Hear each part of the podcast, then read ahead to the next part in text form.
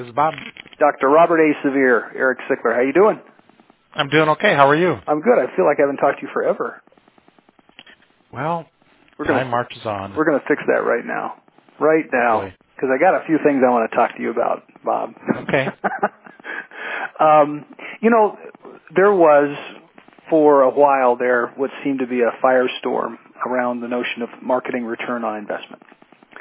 And I remember lots of papers, lots of blogs, lots of presentations and speeches about how to measure marketing ROI.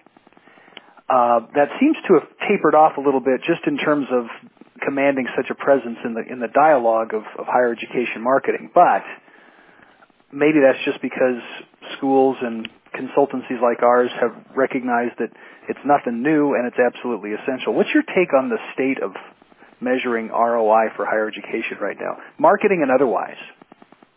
Oh, I think it's probably bifurcated. I think you have the the best practices schools that are committed to doing it, invest the time and invest the money and actually act on the results. Then you have the other schools, probably more schools that uh, they look at it as yet another thing, and it does take time and does take money, and they believe they have better uses for that those resources. I think also some some folks just don't want to know the answer. Yeah. They prefer to market by intuition, market by seat of the pants, market by just went to a conference and this is what I heard, and uh, they're not going to let data get in the way of their latest idea. Are you finding that that presidents and CFOs and provosts and other sort of senior leadership folks are buying into that? We don't really know what we don't know. We don't want to know what we don't know, or are are they getting more savvy and demanding from their marketing operations to to measure? Oh, well, I think they're getting more demanding. I'm not sure everyone's getting more savvy.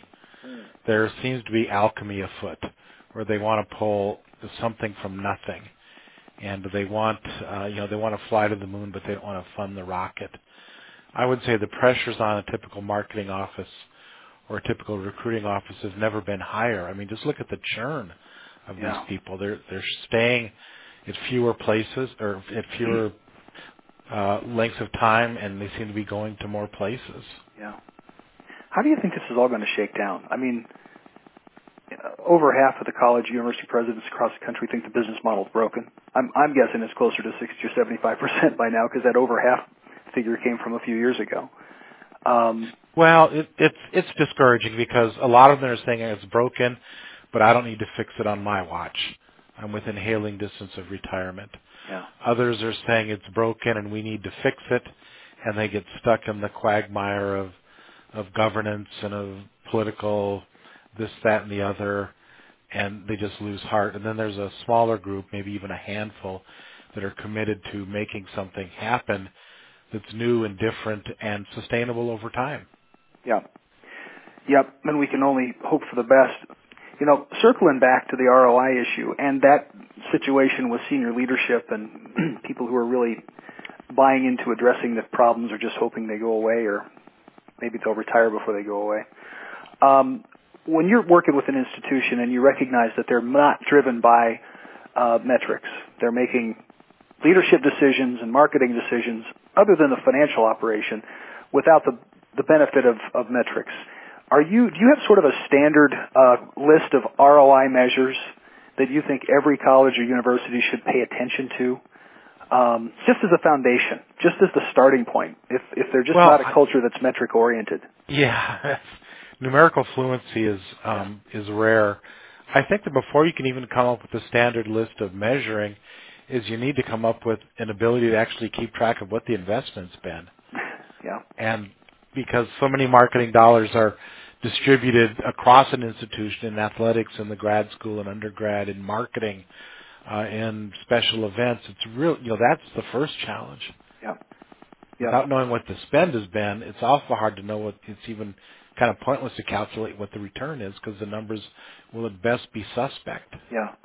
And i find a lot of folks um when challenged to measure roi they they get stymied before they get started because they can't understand that there's incremental return on individual um, strategies and tactics, and then there's the aggregated return. Uh, sure. You know, combining everything together.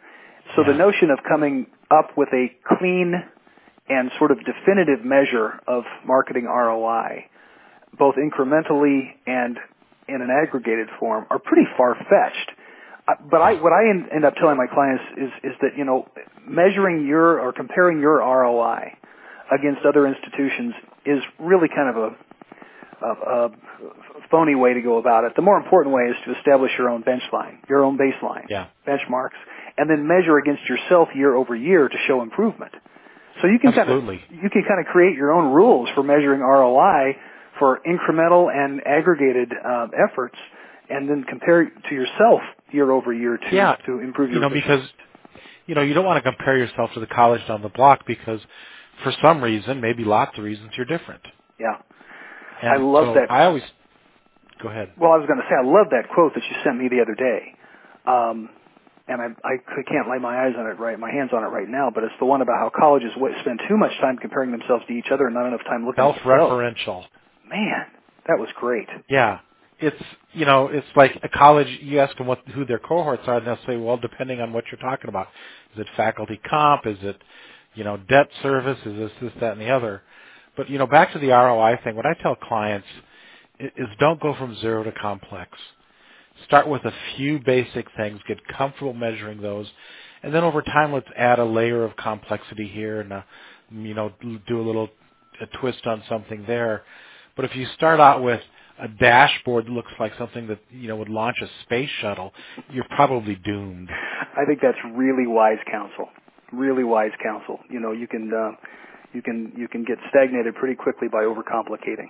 So, analysis paralysis even before you start analyzing. Yeah. Yeah, plus you just spent so much energy gathering the data, you don't have the energy left over to you know.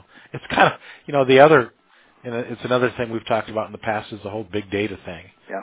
You know, it's uh, it's much more of an attitude than it is a number. Yeah, no, I think you're right. I think you're exactly right. And overextending uh, just uh, just for the sake of uh, show uh, never gets you anywhere. I mean, do what you do, do it do it comes comfortably and naturally to the level of sophistication you've got working in your brain, and you're going to be much better served in the long run. Yep. Good counsel, buddy. Hey, we'll talk later. Thanks so much.